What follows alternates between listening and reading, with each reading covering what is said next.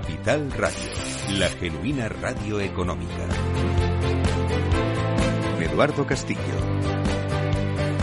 Bueno, pues ya estamos aquí en esta segunda mesa del Día de la Gestión del Cambio que organiza el Instituto de la Gestión del Cambio, una segunda mesa que tiene como protagonista a ese líder transformador. En la primera, hace unos instantes, eh, habéis podido escuchar interesantísimas reflexiones sobre el estado actual de la gestión del cambio dentro de las organizaciones, el papel de ese liderazgo para la gestión del cambio, son muchas las ideas que se han dado. Se ha mencionado ya ese patrocinador, a esas eh, funciones ¿no? que debe tener ese patrocinador, que en unas eh, ocasiones será director general y en otras no, pero que al final debe ejercer el liderazgo. Bueno, pues con nuestros invitados hoy vamos a hablar precisamente de ese liderazgo transformacional y lo hacemos como siempre con la ayuda de Amanda Palazón, que continúa en esta segunda mesa. Amanda, bienvenida nuevamente.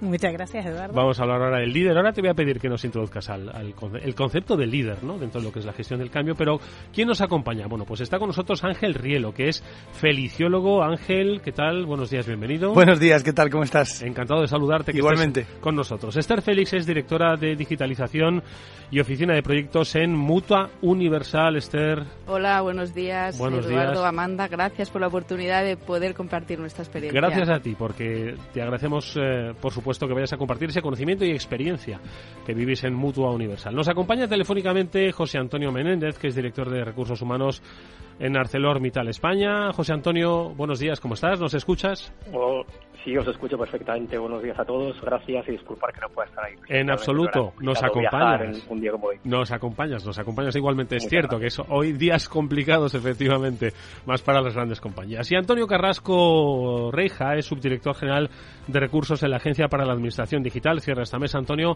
Buenos días, bienvenido igualmente. Buenos días, muchísimas gracias por estar aquí. Estoy encantado de participar en esta en este coloquio tertulia. Bueno, pues venga, sois líderes, vamos a hablar de liderazgo. ¿Cuál es la necesidad de ese líder transformador, Amanda? Pues efectivamente, como antes decía la primera mesa, eh, cuando hablamos de liderazgo transformador, hablamos de un punto más. O sea, si ya es difícil un liderazgo, eh, un líder transformacional, pues es complejo. Ahora bien, la buena noticia es que el liderazgo es una competencia, por tanto se puede desarrollar. Y un poco vamos a hablar de los diferentes eh, momentos en los que uno es líder transformador, desde esa alta dirección hacia eh, las personas que son formadores de opinión. O sea, un líder transformador es aquel que consigue mover, que consigue eh, resultados, que consigue cambiar hábitos, que forma parte de un equipo que impulsa y promueve un proceso de cambio. Hmm, decía antes eh, eh, Javier Cerrudo de Acciona en la anterior mesa que el concepto de líder, eh, la palabra líder en sí misma puede resultar manida, por lo tanto yo creo que hay que utilizarla con yo creo que bastante eficacia, ¿no? Y es un poco lo que os voy a lo que os, lo que os voy a pedir, no que me deis una definición de liderazgo, sino lo que hoy consideráis que ese líder, decía Amanda, que es una competencia, ¿no? Debe debe ejercer y más en la gestión del cambio. Venga, vamos a empezar por tu reflexión, Ángel.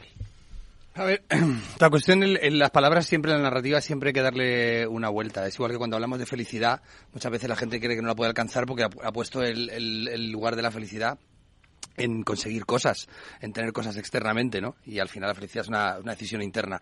Entonces yo creo que las personas que lideran, eh, a mí me gusta mucho hablar de, de Robin Sharma, que escribió el libro El líder sin cargo que hablaba de que todos podemos ser líderes. Entonces, cuando tú consideras que no necesitas tener un cargo para ser líder, él decía concretamente que consiste en ayudar a la gente a liberar su talento persiguiendo una visión que tú le has ayudado a entender que es valiosa. ¿De acuerdo? Entonces, tú lideras y puedes liderar desde el lugar donde estés. Luego ya que haya cargo o no haya cargo es diferente. Entonces, si entendemos que todos podemos ser líderes, ya no hay una diferencia, ya no hay un arriba y un abajo. Que llevamos demasiados arribas y abajos entre hombres y mujeres, entre blancos y negros, entre, ¿sabes? Hay demasiados arribas y abajos entre padres e hijos, ¿no? Entre ricos y pobres, demasiados arribas y abajos. Entonces, que el liderazgo se ponga en, vertical. Bueno, eso es, creo que es la definición perfecta del gestor de cambio, la que has, la que has mencionado, ¿verdad? Acompañarle para que llegue y para que participe. Vamos con más reflexiones sobre el liderazgo. Esther, venga. Pues, bueno, realmente como comentaba Amanda, es, un rol, ¿no? No es un puesto de trabajo, sino que es un rol, este líder transformador. Y, y, en el caso de Mutua Universal, nosotros que somos pues una organización con más de 115 años de antigüedad, con una, estructura bastante jerarquizada, eh, más de dos millones de población protegida, y sí que es verdad que necesitamos pues que estos líderes sean tanto eh, líderes reconocidos a nivel estructural, a nivel organizativo, como líderes que no sean, ¿no? Esta, esta parte más de sin cargo, este líder sin cargo. Entonces, esta combinación de ambos líderes es lo que a nosotros nos está ayudando en toda esta transformación digital y a impulsar el cambio dentro de las organizaciones. Entonces, nuestra, en nuestra metodología, que en la mesa anterior se hablaba también de metodología, sí que es verdad que nosotros la hemos ido adaptando a nuestra necesidad, a la necesidad de la, de la organización y tenemos definido una estructura de liderazgo. A nosotros nos va bien reflexionar ante cualquier cambio en esta estructura de liderazgo, en el cual combinamos estos roles más jerarquizados, como una figura de un sponsor, un impulsor. En este caso, tienen un rol más comunicador, que también se hablaba anteriormente. Ellos tienen que explicar muy bien el motivo del cambio, el por qué, si este está alineado con la estrategia y por qué se va a realizar ese cambio, ese propósito. Y luego tenemos una figura más de referentes, de embajadores del cambio, que ese sería ese rol informal, ¿no? ese rol que quizás eh, no está reconocido dentro de la organización, pero que nosotros a través de un proceso de selección que se ha realizado desde la Dirección de Recursos Humanos tenemos esos agentes del cambio, esos embajadores que nos tienen que ayudar a transformar, ¿no? que al final es ese colega que te explica con el mismo lenguaje que tú tienes eh, el por qué tenemos que cambiar. Entonces, un poco, el, en resumen, sería esa combinación de líderes formales en, dentro de una estructura jerarquizada con esos líderes más informales. Oye, pues luego no me importaría nada que dibujásemos competencias y habilidades de ese líder informal también incluso del líder formal, pues para ver, pues claro, no es fácil encontrar ese embajador y hay que formarle también, es decir, uno puede tener dotes de líder, pero también debe ir una academia, vamos a ponerlo entre comillas. Venga, vamos a seguir definiendo ese liderazgo, José Antonio. Bueno, mira, precisamente esto que, comentabas ahora de que hay que ir formándoles, ¿no? Es la parte en la que nos encontramos nosotros. Decía antes Amanda, y yo creo que ya estamos todos de acuerdo, los que nos movemos en este mundo, que, que el liderazgo es una competencia y por tanto se trabaja, ¿no? En los entornos industriales eh, estamos en, un nivel un poco diferente. ¿no? Tradicionalmente incorporamos o hemos incorporado perfiles muy técnicos en los que quizá todas esas competencias de liderazgo no eran prioridad. ¿Qué nos hemos dado cuenta desde hace ya unos cuantos años? Nos hemos dado cuenta de que no nos movemos al ritmo que se mueve la sociedad. Estamos en un entorno muy cambiante, tenemos estructuras, los industriales, normalmente muy jerarquizadas, eh, muy autoritarias, y lo que tenemos que hacer es ser capaces de convencer a nuestros líderes de que se consiguen cosas mejores haciéndolo de otra manera. Y nosotros ahora mismo estamos en la idea de definir un estilo de liderazgo que sean personas que inspiren, motiven y que empoderen a sus equipos. ¿Por qué? Porque incluso en el ámbito industrial lo estamos viviendo, especialmente desde la pandemia, que yo creo que ha marcado un hito en la forma de gestionar equipos. Eh, nuestros líderes tienen que ser mucho más autónomos, pero tienen que ser capaces de inspirar y motivar mucho a sus equipos. ¿no? Nosotros precisamente ahora, y además en colaboración con IMM, estamos en un proceso de transformación cultural importante donde estamos tratando de entrenar y formar eh, a 450 personas, 450 líderes de nuestra organización, un entorno de unas 7.000 ¿eh? personas que trabajan en esta industria, en un proceso eh, de cambio a dos años vista, porque todo esto no se trata de que la gente entre en un aula y les expliquemos qué consideramos que es el nuevo líder o qué tiene que hacer un líder, sino se trata de que realmente se lo crea, que sea capaz de implementarlo en su día a día y que sea capaz de con pequeños cambios hacer la transformación que la industria necesita para el futuro. Wow es un reto interesantísimo. Si quieres ahora nos, nos describes un poco más, pero yo creo que ha dicho unas cosas importantísimas. Es forjar líderes, ¿no? No es crear líderes circunstanciales, sino forjarlos para este y futuros proyectos. Como decían en la mesa anterior, el cambio es permanente en la vida de las personas. Hoy, la vida de las empresas es permanente cambio. Venga, vamos a cerrar esta primera ronda, Antonio, con tu reflexión. Sí, yo creo que el, el líder transformacional eh, tiene, que, tiene que abandonar un, un poco el concepto de dirección, de dirigir, tiene que acompañar tiene que acompañar a los trabajadores o a una organización de personas, porque al final, al fin y al cabo, eh, la organización no, no, tira para adelante o no lleva a cabo un fin, sino está constituido por personas que están convencidas del fin que tienen que llevar a cabo. Y eso es lo que hace el líder transformacional. Les acompaña, sabe lo que, lo que necesitan, busca o encuentra motivación para acompañarles en la consecución de ese fin y en una organización como la nuestra, que es una organización que está muy embebida en la administración pública, eso adquiere unos tintes todavía mm, pues de, de mayor importancia. ¿Por qué? Porque, claro, mm, estamos trabajando con empleados públicos, estamos trabajando con organizaciones eh, que realmente necesitan motivación para realizar cualquier, eh, cualquier acción o para llevar a cabo objetivos y metas. Y eso es lo que buscamos y es el proceso que llevamos, que llevamos haciendo en la Agencia para la Administración Digital desde hace bastante tiempo, sobre todo motivados por la, la situación tan tremenda que vivimos a raíz del COVID, que, hizo, que nos hizo cambiar, nos hizo decir, oye, tenemos que afrontar el nuevo cambio, la nueva forma de relacionarnos sobre la base de, nuevos parámetros de relación. Y eso es lo que estamos trabajando. Y lo estamos trabajando tanto desde el punto de vista de la organización, jerárquicamente, a través de los diferentes niveles estructurales, como desde el punto de vista de la plantilla. Intentamos que la plantilla sea consciente de que, de que no nos podemos quedar en el pasado, sino que tenemos que mirar al futuro, pero con nuevos parámetros relacionales. Y eso es lo que buscamos. A ver, Amanda, después de haber escuchado a nuestros cuatro invitados, eh, ah, da la sensación de que está muy muy muy claro no cuál es el papel de ese líder formal y de ese líder eh, digamos bueno eh, vamos a llamarlo espiritual no por, por diferenciarlo. Sin embargo no debe ser fácil como decía antes ni localizarlo ni ponerlo al servicio de un proyecto que quizás sobre el papel está claramente definido porque al final son personas con hábitos con motivaciones diferentes con expectativas de futuro diferentes eh, y que hay que pues eso no digo yo llegar al grado de personalización del que hablábamos antes sino que el, proceso de, liderazgo no es nada fácil, no es nada sencillo. Debe tener además sus espacios de frustración, ¿no? Sí, fíjate, aquí otra vez, ¿no? El nivel de madurez, fíjate que ya estamos dando pasos, como las organizaciones cada vez son más maduras en este aspecto y cómo están empezando a trabajar en este caso, pues que necesitan herramientas, porque como es una disciplina nueva y es una disciplina que no tiene políticas, no tiene una antigüedad, pues claro, donde ellos tienen claro lo que necesitan y ahora lo que buscan es el cómo. El que lo tienen claro, lo tienen definido y ahora es el cómo. Y ahí es cuando entran, eh, ¿cómo lo hacemos? Pues primero, eh, nosotros, aquí voy a hablar lógicamente de cómo lo hace el Instituto de Gestión del Cambio, lo primero es vamos a identificar, nos llamamos arqueólogos organizacionales, vamos a buscar el tesoro Ahí es importante que además busquemos en todos los ámbitos. Ahí empieza la primera barrera, cuando decides que un líder transformador es el operario, es el y dicen, ups, ahí ya te encuentras con la primera barrera, y son los momentos de la verdad, ¿no? Cuando decides que le das poder a alguien que no tiene jerarquía o que no tiene un puesto llamativo.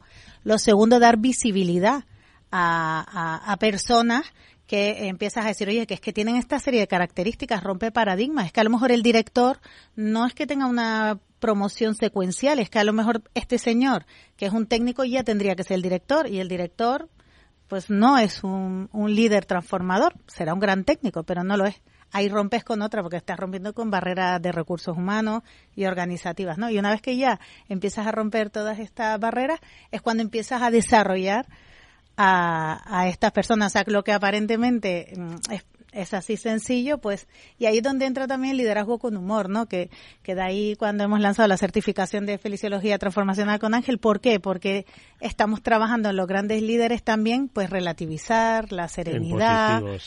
Y también esas eh, virtudes, ¿no? De tomarse las cosas con más calma, de intentar rebajar la presión, no pasa nada, se puede hacer para que puedan romper esas barreras. Esto que acaba de decir eh, Amanda es interesantísimo. A ver, eh, Antonio. Sí, yo quería comentar que precisamente nosotros, eh, dentro de las líneas de trabajo que tenemos para llevar a cabo esta gestión del cambio, una de ellas es la denominamos la línea del neurobienestar. Y, hemos trabajado en eso y hemos podido contar con Félix en este sentido, ¿no? De, poder, de poder trabajar en aspectos que, que, nunca se hubieran pensado y menos en el ámbito de la administración pública, pues como hacer días de relacionados con la risoterapia o el yoga ocular o algo muy importante como es la comunicación positiva, es decir, el buscar las pautas de mm. cómo debemos comunicarnos, cuáles son las mejores maneras de comunicarnos para, para que nos podamos entender mejor. Todo eso eh, nosotros lo vamos haciendo en lo que hemos denominado los viernes con B, en la que tenemos una sesión virtual con todo el personal de la, de la agencia y en la que está teniendo un, un efecto realmente transformador, porque primero la gente se apunta, la gente participa, luego la gente quiere saber, eh, incluso hemos tenido a los propios, a algún trabajador que ha participado y nos ha y nos ha podido decir oye mira a mí se me da bien esto creo que lo puedo transmitir a la empresa y creo que esto puede ayudar a que bajemos ese nivel de estrés, de estrés al que al que hace referencia Amanda es decir eh, hay caminos hay caminos y pero claro hay que hay que ponerse en marcha. A ver Esther Sí, bueno, un poco en línea comentaba Amanda, ¿no? Darles esa visibilidad y sobre todo reconocimiento. Es muy importante a estos líderes informales reconocerlos y para eso, pues nosotros desde la Dirección de Recursos Humanos hay todo un plan de formación a estos embajadores del cambio. Entonces, bueno, este reconocimiento, tenemos la anécdota, nuestros embajadores en LinkedIn todos ponen que son embajadores de Mutua Universal, ¿no? Son esos agentes del cambio. Y un poco qué, qué habilidades les hemos identificado, pues sobre todo una capacidad de autocontrol, porque al final primero tengo que cambiar yo y luego ayudar a los, a los compañeros a cambiar. Luego una capacidad de emprendeduría también, ¿no? Tienen que ser avanzados, actuar, no, no, tienen que ser reactivos, sino al contrario, muy proactivos y también esa capacidad de, guiar y de acompañar, ¿no? que comentábamos. Entonces, para nosotros esta figura de embajadores del cambio es importante desde el 2019 que la tenemos implantada y, y realmente nos está dando mucho retorno porque son, nosotros somos una organización con muchos perfiles, muy multidisciplinar y es importante lo que comentábamos también antes, que te lo cuente un, colega que está viviendo las mismas resistencias, le ve las mismas bondades a, la solución y, por tanto, ese acompañamiento es importante que te lo diga un, compañero. Oye, ¿qué hacemos? ¿Un embajador por proyecto? ¿Muchos embajadores? Eh, Nosotros tenemos 40, que la verdad que, los tenemos un poco a veces exprimidos porque eh, nos lo cuentan, ¿no? Que somos los mismos, que estamos en los distintos proyectos, pero como tienen esa actitud tan proactiva, sacan tiempo donde no lo hay y realmente eh, nos están ayudando en, implantaciones de inteligencia artificial, de telemedicina, etcétera. Son esos embajadores en el ámbito de salud que son muy, muy importantes. A ver, Ángel, ¿estás escuchando atentamente? Sí, estoy escuchando atentamente y me, viene una cosa a la cabeza y es que al ego no le gusta la palabra cambio. Entonces, cuando le dices cambio, dice, eh, ¿por qué tengo que cambiar? Es que no estoy bien, es que he hecho algo mal.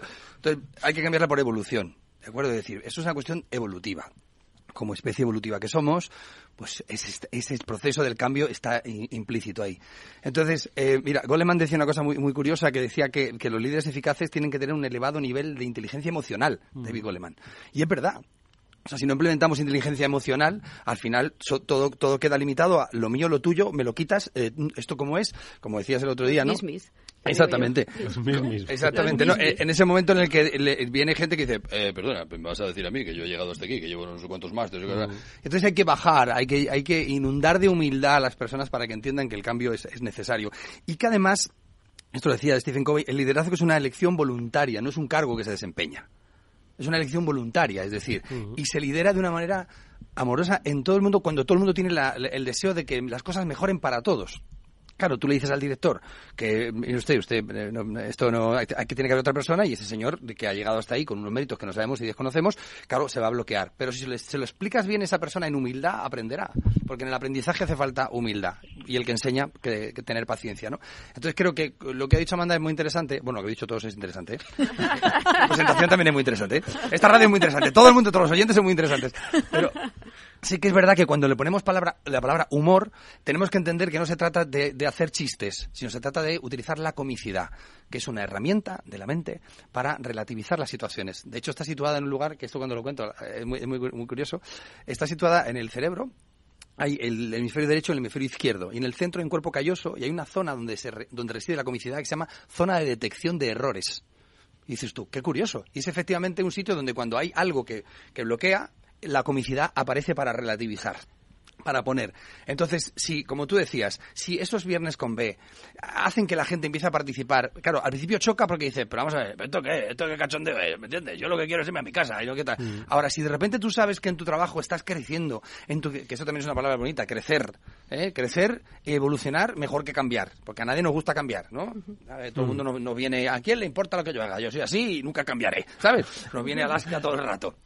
Entonces, si, si, si realmente las personas que, que forman parte de los equipos se dan cuenta de que forman parte de los equipos, no son los que están esperando que otro dé las órdenes, sino que ellos pueden transformar, ese es el verdadero camino. Fíjate, eh, eh, apelaba Ángel al, al, humor y es cierto que hay que, al humor y a un sentido positivo de la, de la vida, porque lo que apuntaba Amanda, José Antonio, es importantísimo, porque en muchas ocasiones apunta directamente a lo que es la cultura de la empresa y de alguna forma pues eso son no solo emociones sino también tradiciones entonces no sé si quieres un poco reflexionar sobre la irrupción de estos nuevos líderes a ver Fíjate que además este, la historia pesa demasiado, ¿no? Nosotros somos eh, industria pura y dura, industria siderúrgica, yo creo que de las más eh, strong, ¿no? Que llamo yo, eh, muy difícil, con una cultura muy, muy, muy arraigada. Y yo creo que, fíjate, a pesar de lo difícil que pueda parecer, y habéis comentado aspectos como la flexibilidad, la confianza, el escuchar, yo creo que en nuestro caso lo que hay que hacer es muy disruptivo. Es decir, hay que ser capaz de marcar un punto de inflexión y empezar a hacer cosas diferentes, aunque choquen demasiado. Y por eso nos hemos embarcado en este proyecto, porque nosotros no estamos tratando de identificar líderes para gestionar determinados procesos de cambio. Nosotros tenemos que cambiar la cultura de la organización. Y por tanto, el camino que hemos recorrido es eh, dotar a todos nuestros líderes, eh, a todas aquellas personas que tienen la responsabilidad de cambiar las cosas, intentar dotarles de las competencias necesarias. ¿no? Decíamos antes, y lo repito porque lo creo firmemente, el liderazgo es una competencia y hay que trabajarlo. Nosotros, para que os hagáis una idea, eh, hace meses en las reuniones de comunicación, que llamamos de comunicación, eran meramente informativas, ¿no? Y lo que les hemos hecho a la gente es decir, pierde la vergüenza y cuéntame tu caso de éxito, que los demás van a poder aprender de él.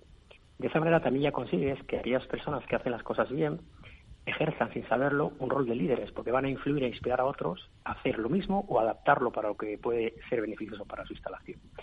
Nosotros creemos que los líderes, y además en esto estamos muy, muy centrados, tienen que tener una clara visión de hacia dónde vamos a futuro y tienen que promover ese cambio de futuro, ¿vale? Tienen que ser capaces de comunicar activamente, no tienen que darles miedo decir las cosas, no tienen que darles miedo comunicar lo que hacen o dejan de hacer. Y además tienen que ser capaces de estar constantemente escuchando activamente a sus equipos, porque puede surgir en cualquier rol y en cualquier puesto una persona capaz de fomentar un cambio. Nos puede parecer pequeño, pero la suma de muchos cambios pequeños llevan a una transformación cultural importante. Y lo que les pedimos a la gente, además, que es algo que no está mucho en la cultura, es la coherencia, ¿no? Es decir, oye, eh, tienes que ser una persona íntegra, tienes que ser capaz no solamente de, decir lo que haces, sino también de hacer lo que dices. Todo esto en una estructura absolutamente jerarquizada, donde muchas veces incluso se piensa, aunque la realidad es otra, que uno no se puede equivocar, que uno no puede decir que no, es difícil. Cuando tienes que cambiar todo esto, que no son pequeños cambios, insisto, yo creo que lo más interesante es ser muy disruptivo. Nosotros, por ejemplo, para que se desinhiban cuando tienen que contarnos qué es lo que necesitan para desarrollarse como líderes, mm. les ponemos a hacer teatro. Yo el primer día que hice este planteamiento, pues eh, no sabía si me iban a echar de la sala o, me iban a aplaudir, ¿no? Porque evidentemente jamás, nunca. Eso nos pasa a todos los actores, ¿eh? Delante de sus compañeros, ¿no? Bueno, pues incluso el propio comité de dirección el otro día en una sesión de formación de comunicación fueron disruptivos, ¿no? Empezamos por arriba y vamos hacia abajo. Pero insisto, creo que no tenemos que perder el miedo porque si no eh, tendremos mucho talento y muchos líderes ocultos en la organización que nunca van a hacer. Bueno, qué interesantísimas estas primeras reflexiones que nos dejan en esta segunda mesa de día, del Día de la Gestión del Cambio. Estamos hablando de liderazgo transformacional con Ángel Rielo, con Esther Félix de Mutua Universal, con José Antonio Menéndez de ArcelorMittal y con Antonio Carrasco de la Agencia para la Administración Digital. Seguimos ahora enseguida eh, hablando de liderazgo y sobre todo de el patrocinador frente a estos liderazgos alternativos. Venga, ahora volvemos.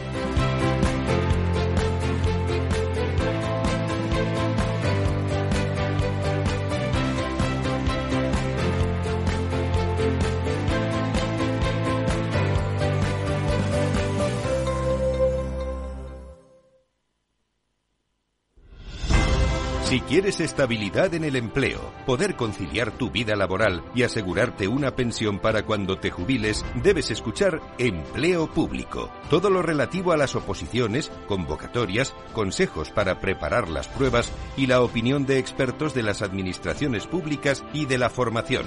Los miércoles a la una y media de la tarde en Capital Radio tienes una cita con Empleo Público, con José Joaquín Flechoso.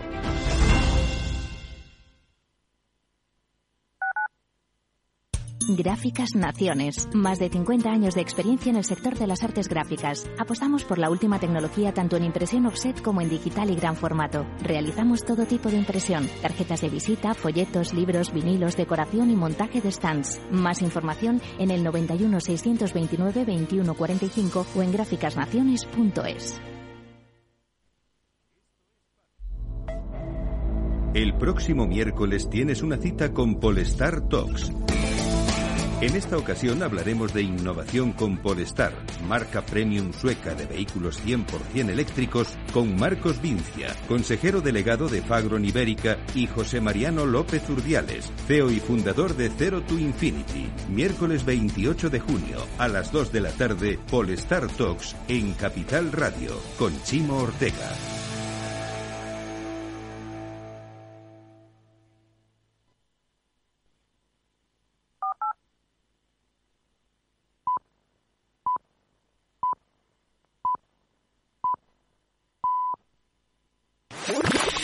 Capital Radio, la genuina radio económica. Siente la economía. Eduardo Castillo.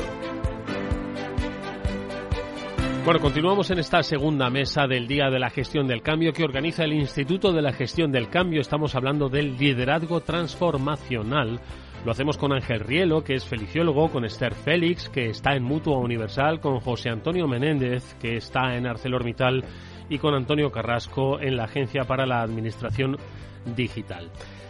Han dicho muchas cosas muy interesantes al principio, se ha apelado mucho a herramientas, eh, en realidad, humanas, ¿no? Estamos hablando de inteligencia artificial, eh, inteligencia emocional, emocional. No me la quiero cargar todavía, ¿eh? Inteligencia emocional. Estamos hablando de empatía estamos hablando de emociones, básicamente, ¿no? Entonces, eh, ¿cómo, ¿cómo se introduce esto dentro de estructuras que igual los cambios, ojo, decíamos en la primera mesa, apelo mucho a ella, ¿no? Porque decían, oye, la gestión del cambio tiene que formar parte del negocio. El negocio es empresa, el negocio son resultados, pero estamos aquí hablando de cuestiones que tienen un carácter mucho más humano, más emocional, ¿no? Entonces, eh, venga, espera, que Antonio ya está pidiendo la palabra, a ver. Sí, a ver, a mí me gusta mucho eh, hablar de algo que, que yo denomino el descubrimiento. Eh, ¿Por qué lo denomino el descubrimiento? Porque nosotros a veces realizamos, es decir, porque los trabajadores en una empresa, además, nosotros estamos en una organización que somos 600 trabajadores y, nos conocemos todos porque llevamos mucho tiempo trabajando en esa empresa, pero aún así se produce el descubrimiento de eh, cuando nos ponemos a, interactuar entre nosotros o cuando, eh, cuando trabajamos entre diferentes áreas o departamentos. ¿Y cómo lo hacemos? Hablaban antes de la técnica del teatro, yo hablaría incluso de la técnica del espejo a través del teatro. ¿Qué significa esto?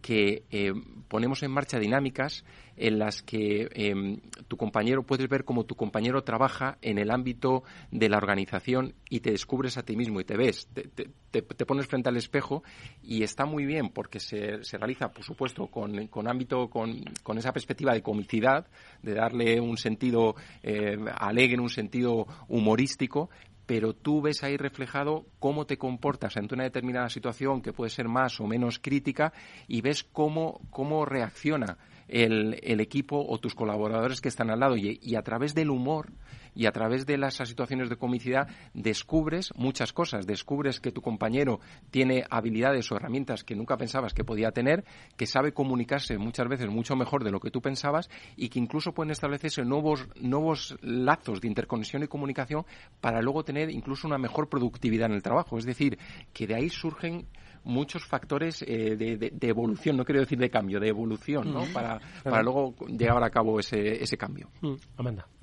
Fíjate, eh, esta mesa eh, lo que rompe paradigmas, que es muy importante y es muy importante además que de ahí la idea, ¿no? De hacer esta mesa porque estamos hablando primero del sector industrial, segundo del sector de administración pública y tercero del sector de las mutuas, que tampoco es que lo tengan muy sencillo en el en nuestro sí, mercado. Tienen una larga tradición de eh, por lo menos en el diario, de poco cambio. y, y, y, mucha dificultad contractual, legal, en fin, tiene un, tiene un entorno complejo.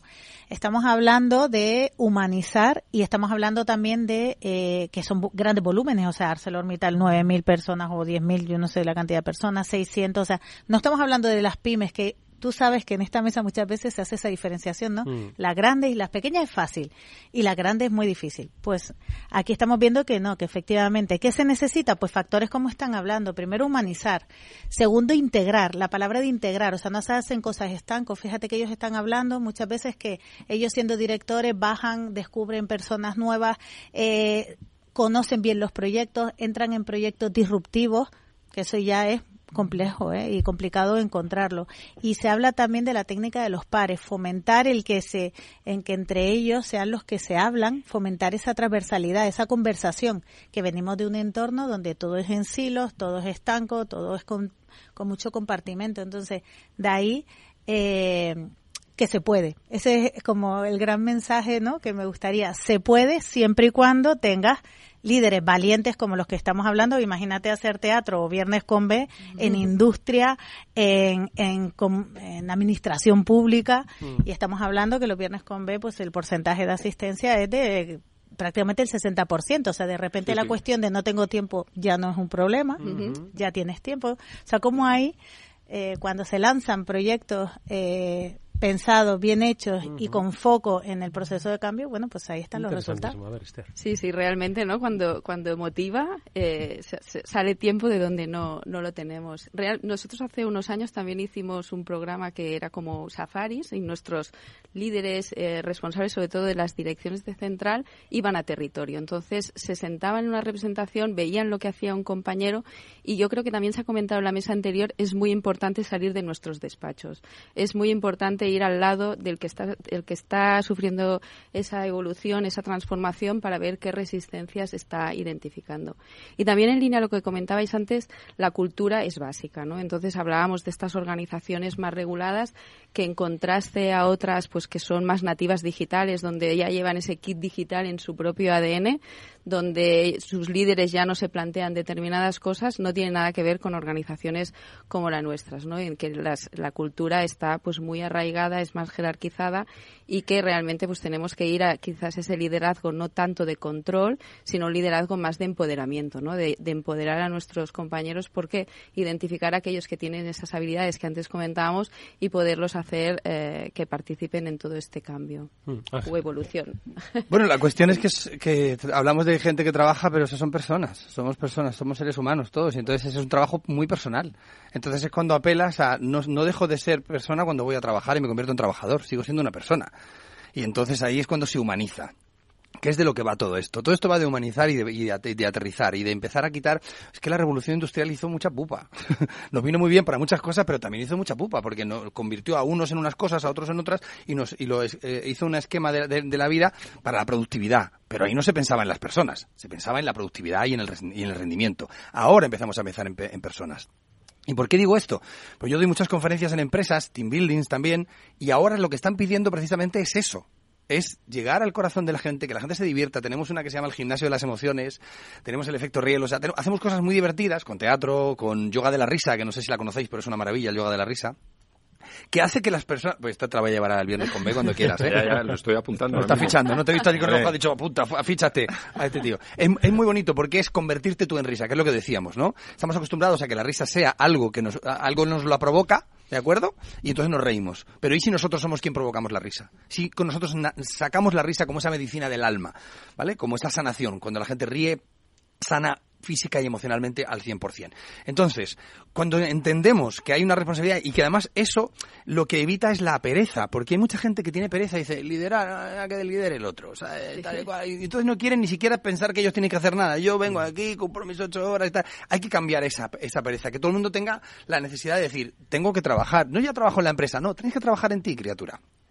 Pues si no trabajas en ti, no hay resultados. Tú estás esperando que los demás gestionen cosas fuera y tú no estás haciendo nada dentro de ti. Entonces esto mejora y sobre todo hacerles llegar a, todas las personas que cuando esto mejora, mejora tu vida en general. Tú vas a llegar a tu casa y vas a tener otra actitud. Tú vas a estar en familia de otra manera completamente distinta. ¿Por qué? Porque ya no estás en un lugar eh, interpretando un personaje y en otro otro, sino ya eres tú en todos los aspectos. Y ese es el verdadero camino de la felicidad. Cuando tú eres tú en todos los aspectos. Fíjate, José Antonio, para eso hay que, hay que tener eh, ganas, atrevimiento y sobre todo valentía para romper pues estándares no definidos no como acabamos de decir hablamos de industria del sector público muchos tenemos en ese imaginario pues esas definiciones mucho más rígidas no pero aquí hay que tener audacia y, y, de ahí un poco el papel que yo decía antes de la, de la pausa no del patrocinador no que baje que baje al terreno no solo a la identificación de esos liderazgos informales, sino también a pues ponerse a, acabar en lo que son los procesos de transformación de las culturas de las empresas. José Antonio. Fíjate, yo creo que el bajar al terreno es básico en cualquier organización, no solo para transformar, eh, para todo, para cualquier decisión que quieras tomar. No se pueden tomar decisiones jamás desde un despacho ajenas a la, realidad. Eh, es cierto que necesitas sponsorizar, necesitas valentía, necesitas audacia, pero para mí lo más importante de todo, y es por donde nosotros empezamos, es en explicar los beneficios que tiene teoría de transformado. Porque oíamos hablar ahora, eh, no, es de la productividad, claro que es importante la productividad, sin lugar a dudas. La cuestión es cómo la conseguimos, ¿no? Y al final, si tú tienes un líder transformador que es capaz de fomentar el desarrollo personal y profesional en los equipos, y, va a mejorar el desempeño, va a mejorar la productividad. Si tienes una persona, un líder transformador, que para mí es una característica básica, que es innovador, creativo, que es capaz de solucionar problemas, va a buscar soluciones mucho más competitivas, diferentes a las que hacemos ahora, probablemente. Si además es capaz de crear un ambiente de confianza, va a hacer que la gente también sea capaz de aportar. Por lo tanto, creo que es que nada es incompatible. Yo, uno de los principales eh, retos que tengo por delante es hacer entender a la gente que cuando eres un líder transformador y trabajas en una organización con líderes transformadores, todos tus KPIs mejoran indirectamente. Complicado porque trabajamos desde la influencia, no cambia de hoy para mañana, pero estoy seguro de que va a cambiar. Y además es que tenemos otro problema adicional, yo creo, el día de hoy, que, que, que no podemos obviar, y es la dificultad de atraer talento a las organizaciones. Y sin líderes transformadores no lo vamos a ser capaz de hacer. ¿Por qué? Porque las nuevas generaciones demandan cosas diferentes. Y por tanto, si se integra en una organización que no está al día y que no está adaptándose al continuo cambio que se vive fuera de lo que es el entorno, que a veces es endogámico de las organizaciones, no vamos a conseguir retenerlo tampoco. Por lo tanto, vendamos los beneficios porque eh, existen muchos, ¿no? Y entonces creo que esto nos va a ayudar demasiado a, a ser capaz de implementar ese cambio cultural, que sin duda es difícil y hay que echarle valor. Amanda y Antonio, a ver.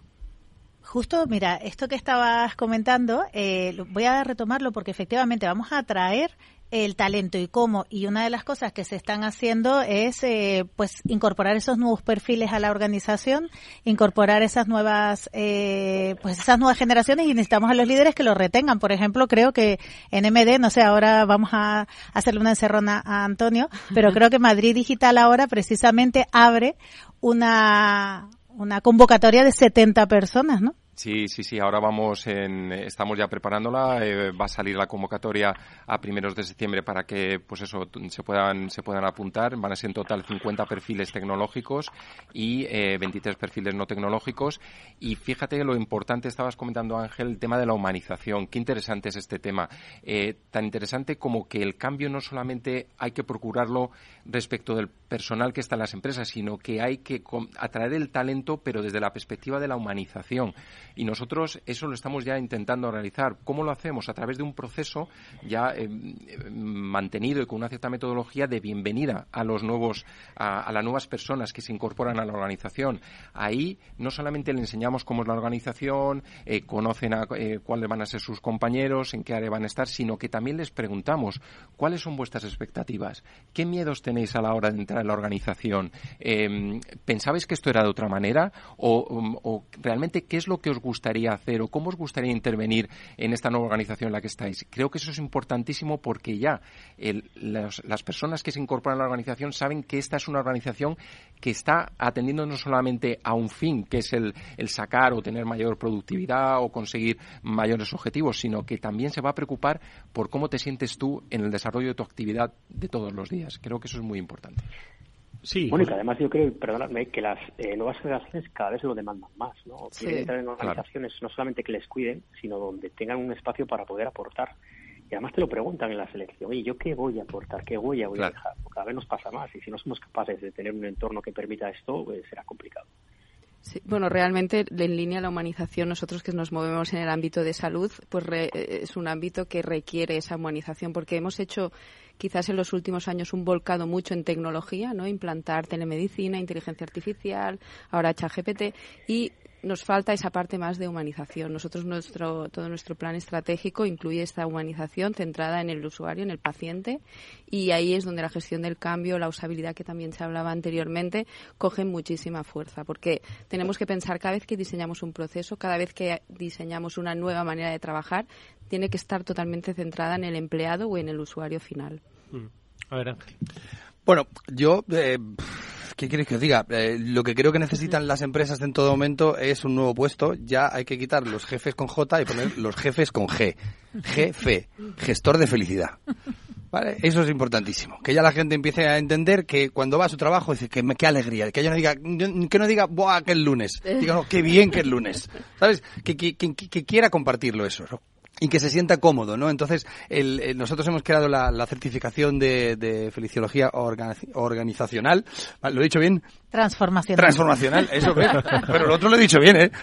Lo he dicho, maravillosamente bien. Aunque no era lo suyo, pero lo he dicho bien, ¿eh? Pero igual porque eres feliciólogo. Efectivamente, como soy feliciólogo siempre quiero darle, darle la vuelta de tuerca. Entonces, de, de alguna forma es crear un, un, espacio donde dentro de la empresa ya se gestione desde ahí. Y donde cuando tú llegas a tu empresa y haces una selección de personal y dices, no, mira, te voy a presentar al gestor de felicidad. ¿Cómo? ¿Perdona? ¿Qué está pasando aquí? No al de recursos humanos que te hace el contrato, no, no, el gestor de felicidad. Y que veas esas personas cómo llegan porque es importante, lo que trae cada persona cuando viene a trabajar es lo que desarrolla en su vida cotidiana. Entonces, si yo vengo cargado de, de, de casa, yo no, yo no voy a poder cambiar el chip y ponerme amable aquí porque esto no, no, no funciona así, no, no nos cambiamos el chip de esa manera. Entonces yo creo que es, que es importante y es importante que cuando eh, las, las, nuevas generaciones, las personas que van a trabajar en las empresas, quieran quedarse con nosotros y no haya una fuga de talento, porque realmente se está preocupando. Nos estamos preocupando de que en las empresas haya buenos ambientes y de que se trabaje de una manera mm, amorosa. Porque cuando no hay amor hay miedo. Entonces, eh, y cuando hablo de amor no hablo de amor romántico, ¿no? Hablo de, de, del amor hacia lo que estamos haciendo y uno piense que su trabajo es importante, que uno sienta que lo que está haciendo es vinculante. Da igual que seas el que está en este lugar o el que está en este otro, da igual donde, donde te sitúes. Esto creo que es importante. Y sobre todo el sentido del humor, que yo apelo siempre al sentido del humor durante muchísimo tiempo a mí no se me, no se me compraba como feliciólogo, porque igual los oyentes están escuchando esto y dicen, ¿qué es un feliciólogo? Pues, pues un feliciólogo no es una persona que te hace feliz, sino es una persona que te instruye, que te da herramientas para que tú te construyas tu felicidad, porque eso es una decisión y un trabajo personal de cada uno de nosotros uh -huh. y nosotras, ¿vale? La felicidad no, no es eh, lo que tienes, es lo que eres. Por eso somos seres humanos, si no seríamos teneres humanos, ¿vale? Porque sí, porque tengo un amigo que dice que le encanta. Dice, es que hay mucha gente que está pensando en su bienestar y otro en su bien tener. y entonces, claro, ahí, nos, ahí ya hemos roto. Porque, claro, está diciendo, quiero más, quiero más, quiero más ambición. Entonces, la feliciología lo que trata es eso, dotar de herramientas, absolutamente herramientas, para que tú puedas construir tu felicidad. Una persona feliz, un trabajador que llega a su casa, una persona que llega a su, a su trabajo feliz, eso lo implementa en todos los demás. Y no tiene problema, si no le importa si tiene que ayudar al de al lado, no le importa si tiene que escuchar al otro, y se genera un ambiente. Y bueno, y hay un equilibrio. Unos días están unos mejores, otros peores, y se, y se funciona así. Pero claro, si yo trabajo en una empresa, sé que los viernes con B voy a tener esto, oye, a mí esto me dice, mi empresa se está cuidando de mí, yo voy a cuidar de ella. Que eso también es un equilibrio importante en todo eso. Y el sentido del humor, perdona, ya con esto acabo, que hablo mucho. el sentido del humor es una herramienta imprescindible para, para el camino en el que estamos trabajando. O sea, sin sentido del humor, sin relativizar, sin tomarnos a, a, risa algunas cosas, sin reírnos de nosotros mismos, no vamos a ninguna parte. En la vida hay dos tipos de sentido. Uno es el del humor, que no se pueden perder. Uno el del humor y otro el de la orientación, porque en los dos casos está perdido. en los dos casos está perdido. Oye, no hay duda de que hay, hay muchas herramientas, ¿no? Y habéis hablado de muchas de ellas dirigidas, por ejemplo, a la atracción de, talento, ¿no? y a la creación del sentido de pertenencia. Y habéis eh, dicho mucho a las nuevas generaciones. Sin embargo, yo quiero aquí abrir un melón que es el de las generaciones ya existentes, porque al final se convive ¿no? ese, ese talento intergeneracional que entiendo que también tiene mucho que decir y mucho que ver en estos procesos de transformación. Se habla de atraer el talento, retener el talento y me atrevo a decir, lo apuntaba aquí, reactivar el talento ya de los de los seniors. No sé, ¿queréis hacer alguna reflexión sobre ese talento intergeneracional y su papel en la gestión del cambio? A ver quién se atreve.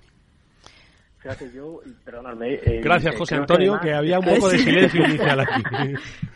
es que estoy aquí desde el teléfono y es más complicado ver las manos levantadas. Pero, eh, es que hay que aprovechar lo mejor de cada uno en las organizaciones siempre. Entonces, eh, nos focalizamos, probablemente hemos hecho la atracción, porque lógicamente es el mercado cada vez más competitivo y es muy difícil atraer talento, pero todos pueden sumar en el proceso de transformación.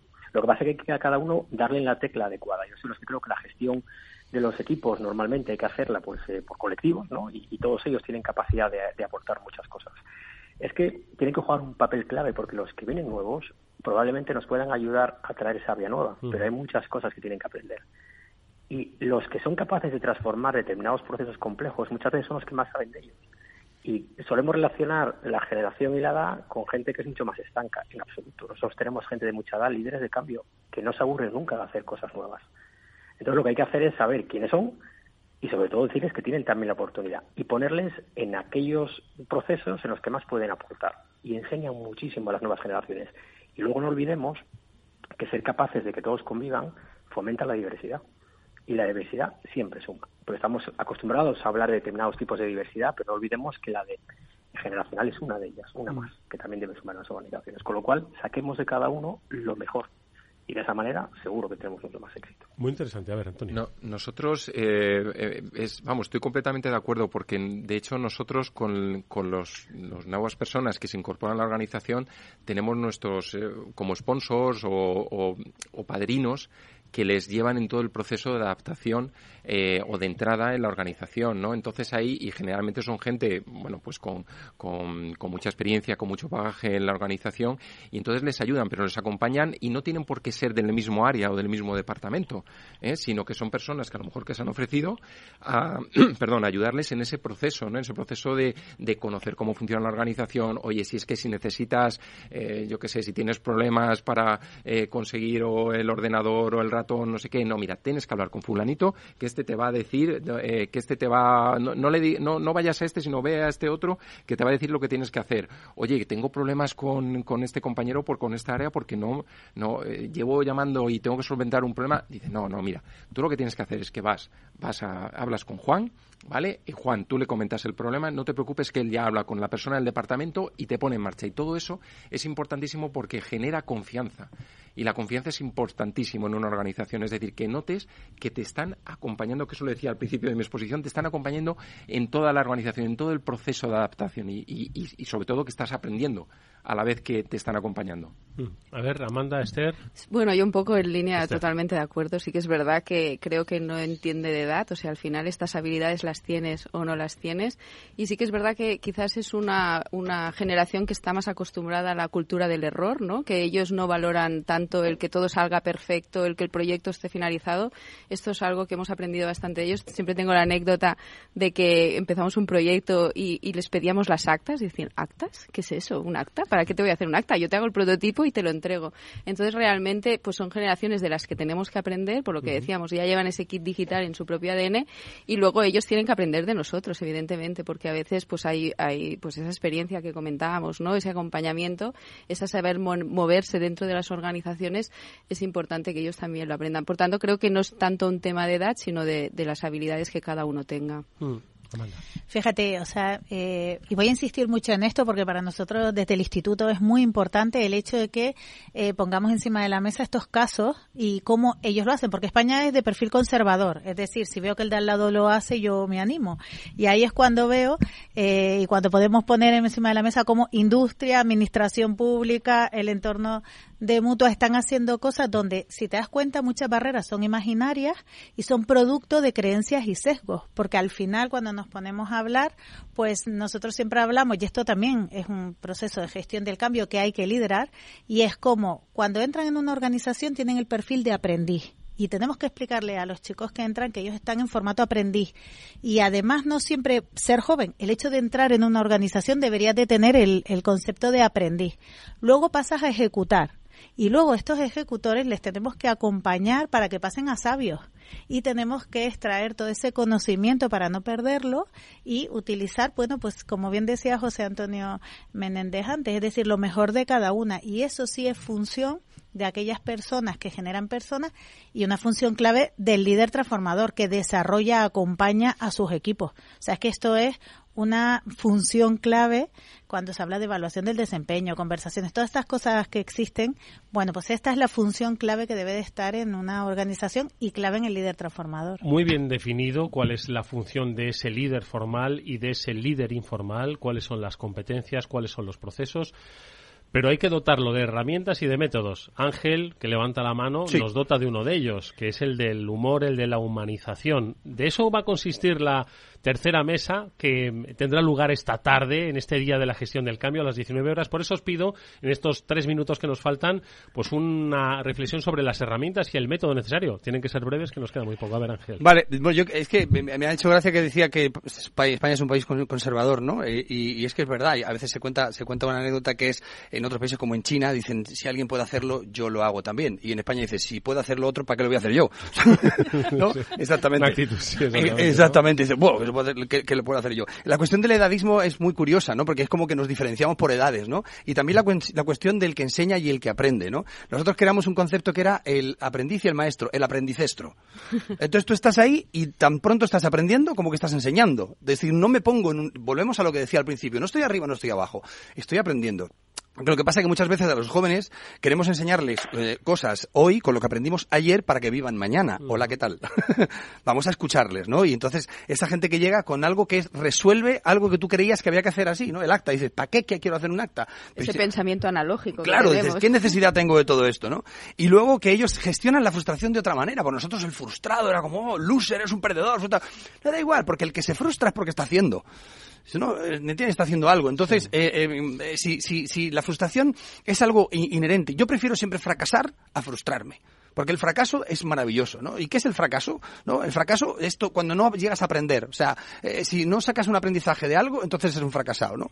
Y consigues el éxito. ¿Y qué es el éxito? Lo decía Winston Churchill, pues ir de fracaso en fracaso sin perder el entusiasmo. Así de claro. Pues y esto es lo que hacemos en Feliciología, lo que hacemos en el IMM, gestión de cambio. Una interesantísima herramienta. Venga, un minuto me queda para herramientas. Nada, muy rápido. Herramientas y metodología, reconocimiento. Para mí a estos líderes, tanto los formales que ya tienen el reconocimiento formal, pero a los informales hay que reconocerlos e incluirlos en todo este proceso de cambio, de evolución. A mí me gusta en la metodología ir a la práctica y, buscar la atomización, es decir, el microhábito, buscar microhábitos que ayuden a la gente a impulsar el cambio. Eso creo que es un factor muy importante y sobre eso se puede trabajar mejor que buscar los grandes planes, ¿vale? Muy teóricos, sino ir al microhábito y a partir de ahí desarrollar toda una, una cultura de cambio. José Antonio pues buscar espacios donde la gente pueda ejercitar la escucha activa. Creo que es fundamental la comunicación y a veces no dedicamos mm. tiempo suficiente. Escucha activa. Ahí has dado en el clavo, compañero. Madre mía. Reconocimiento es una palabra palíndromo, ¿sabes? Y donde reconoces algo que es una palabra palíndromo, que se lee igual de un lado que de otro, que eso significa que tiene que ser bidireccional. Muy bien.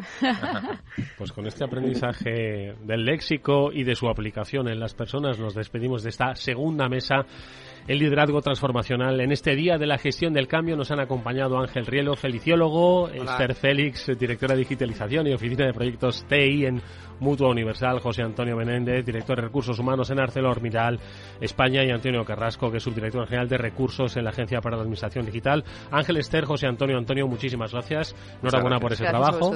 Hasta muy pronto. Amanda, como siempre, gracias. Nosotros nos vemos esta tarde en la tercera mesa de este día de la gestión del cambio. Será a las 19 horas en la, en la hora del after work en el que hablaremos de eso, de herramientas y de método. Así que os, exactamente, os esperamos allí a las 19 horas en eh, directo aquí en Capital Radio. Venga, seguimos en este día de la gestión del cambio.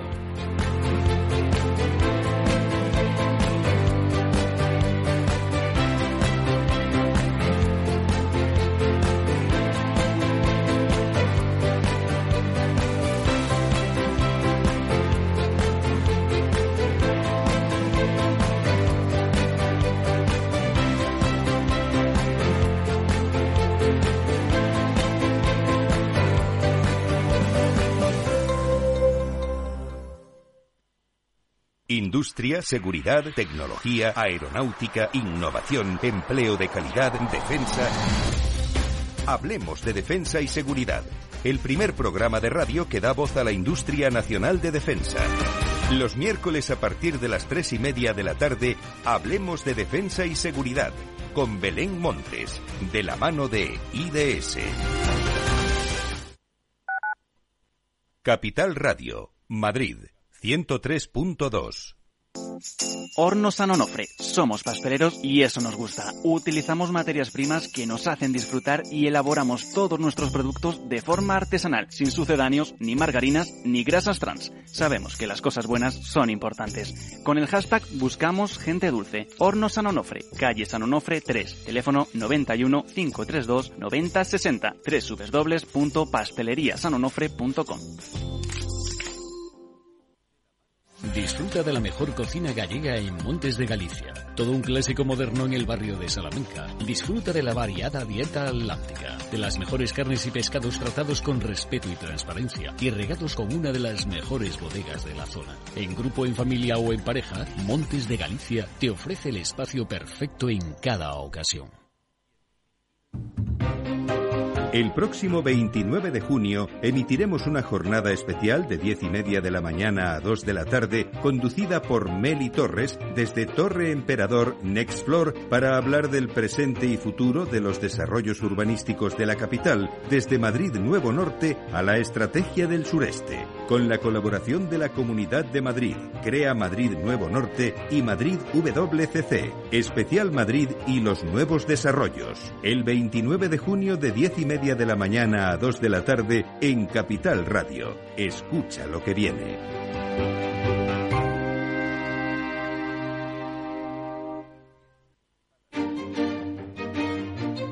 Valor Salud. Tiempo de salud. Su actualidad, sus personas, sus empresas. Todos los viernes a las 10 de la mañana en Capital Radio, con Francisco García Cabello.